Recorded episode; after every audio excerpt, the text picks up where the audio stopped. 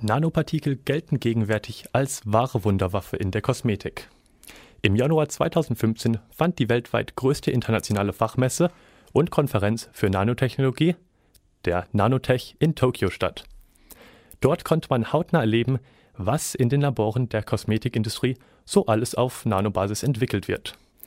Der Zweck von Nanopartikeln ist es, Pflegestoffe durch die Hautbarriere in tiefe Hautschichten zu transportieren. Dort entfalten sie ihre verjüngende Wirkung. In unserer Reihe von Experteninterviews des Studiengangs Wissenschaft, Medienkommunikation hat René Arnold mit Dr. Thilo Westermann, Alumnus des KIT und Entwicklungsleiter der Kosmetikfirma Carecos gesprochen. Zu Beginn stellte sie ihnen die Frage, in welchen Kosmetikprodukten Nanopartikel schon heute eingesetzt werden.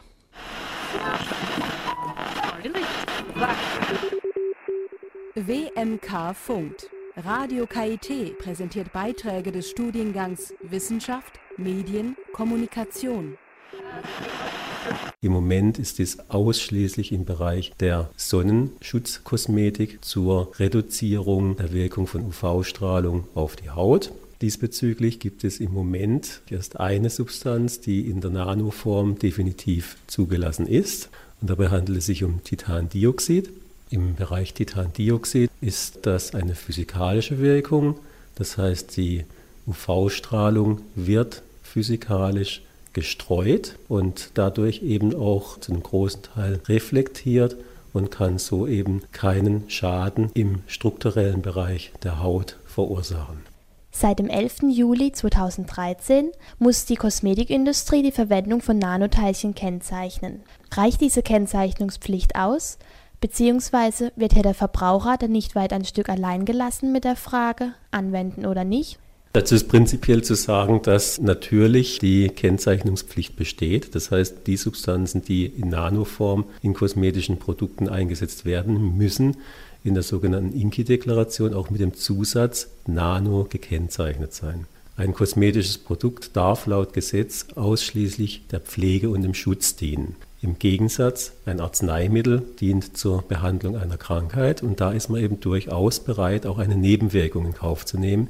Das ist ein absolutes No-Go bei kosmetischen Produkten. Deshalb kann die Endverbraucherin oder der Endverbraucher auch davon ausgehen, dass Substanzen, die nanoskalig sind und die in kosmetischen Produkten zum Einsatz kommen, auch entsprechend überprüft wurden auf deren Sicherheit und auch überprüft wurden auf die Sicherheit in einem kosmetischen Produkt.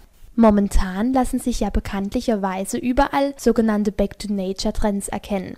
Viele halten die Naturkosmetik für etwas Gutes, Gesundes und assoziieren damit, dass keine unnatürlichen Zusätze in ihrer Kosmetik zu finden sind. Würden Sie dem daher zustimmen, dass die Naturkosmetik ein Gegner der Nanotechnologie ist? Naturkosmetik ist nicht zwangsläufig ein Gegner der Nanokosmetik. Ich glaube, man muss das ganze Thema Naturkosmetik und klassische Kosmetik etwas differenzierter sehen. Naturkosmetik ist ein Trend oder eine gewisse Einstellungssache der Endverbraucherin oder des Endverbrauchers.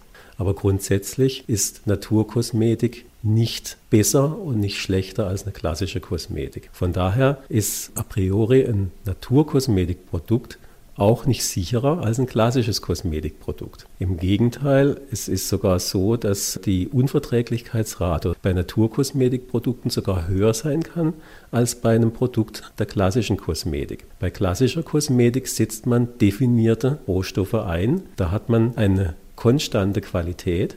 Genau diesen Punkt hat man eben bei Naturkosmetik nicht weil die Rohstoffe, die für Naturkosmetik eingesetzt werden, eben natürlichen Schwankungen unterliegen.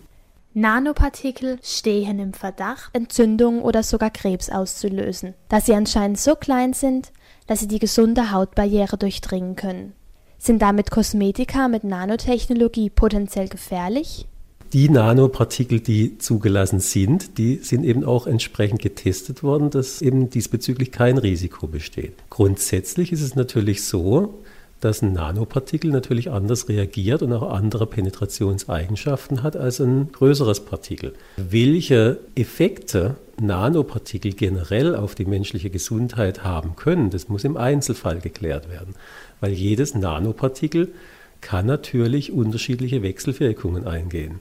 Alles, was im Kosmetikbereich eingesetzt werden darf, muss entsprechend abgesichert sein, muss entsprechend überprüft sein, dass es eben keinerlei negative, unerwünschte Wirkungen auf den menschlichen Organismus ausübt.